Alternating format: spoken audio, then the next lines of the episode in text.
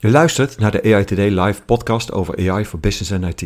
Voordat we beginnen, eerst even dit. We zijn genomineerd voor de Prijs van Oranje van de Belgian Podcast Awards. We zijn super trots op deze nominatie en jij kan ons helpen om deze prijs te winnen. Luister je graag naar onze podcast? Stem dan via belgianpodcastawards.be. Alvast bedankt.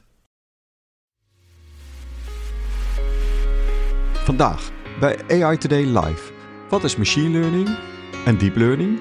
En hoe vormen deze de basis voor generatieve AI? En er is een gamechanger op komst, maar daar hoor je later meer over in deze aflevering.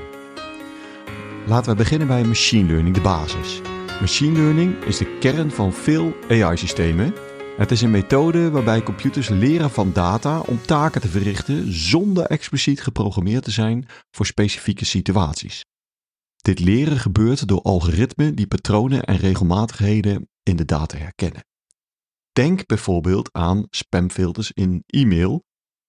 Een machine learning model wordt getraind met voorbeelden van zowel spam als niet-spam e-mails en het leert onderscheid te maken op basis van kenmerken zoals bijvoorbeeld sleutelwoorden, afzenden, opmaak. Zodra het model getraind is, kan het nieuwe e-mails beoordelen en spam effectief filteren. Eentje verder hebben we deep learning. Deep learning is een subset van machine learning, maar met een diepere en complexe benadering.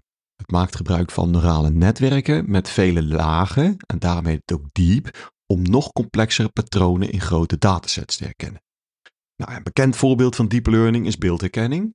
Systemen kunnen afbeeldingen analyseren en objecten identificeren van gezicht tot landschappen. Deze technologie wordt gebruikt in zelfrijdende auto's bijvoorbeeld, hè, waar het essentieel is dat het voetgangers en andere voertuigen en verkeersborden herkent. Een andere techniek in de AI is reinforcement learning. In tegenstelling tot de eerdere benaderingen, waarbij een model leert van een bestaande dataset, leert reinforcement door interactie met zijn omgeving. Het is gebaseerd op het principe van trial and error, waarbij het model beloningen ontvangt voor juiste beslissingen en soms straffen voor fouten. Dit is bijvoorbeeld gebruikt om ChatGPT te trainen. Dus voor goede antwoorden bij een vraag wordt een beloning gegeven, bij een slecht antwoord wordt een straf uitgedeeld. En dan komen we op de generatieve AI. Want die verbindt eigenlijk al deze technieken. Het is generatieve AI gaat nog een stap verder. In plaats van alleen data te analyseren en te klassificeren met machine learning, genereert deze vorm van AI nieuwe content. En denk aan kunstwerken, muziek of tekst die niet van menselijk werk te onderscheiden is. Nou, het bekendste voorbeeld is GPT-4 van OpenAI. Een large language model, een taalmodel dat in staat is om overtuigende teksten te genereren. Daarmee hebben we eigenlijk een heel breed spectrum van AI-technieken te pakken, van het analyseren van data machine learning, naar het herkennen van complexe patronen deep learning, tot het leren van interactieve acties in een omgeving met reinforcement learning. En die spelen allemaal een cruciale rol in de ontwikkeling van generatieve AI. Maar, de game changer, er is een volgende stap die vooral large language models beter gaat maken. En het grootste probleem nu is dat je geen bronvermelding krijgt bij ChatGPT of welk ander large language model dan ook. Maar daar gaat verandering in komen met een nieuwe techniek en die heet Retrieval Augmented Generation.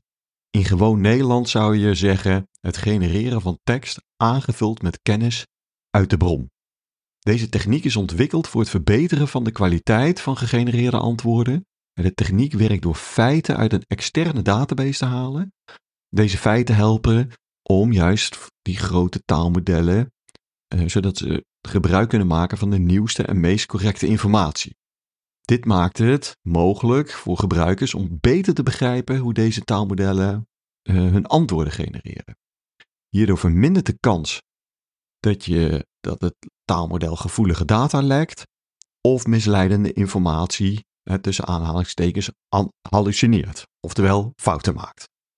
dus die Retrieval Augmented Generation vormt dus een belangrijke toevoeging aan de basis van generatieve AI door een extra laag van betrouwbaarheid en relevantie toe te voegen aan de informatie die wordt gegenereerd.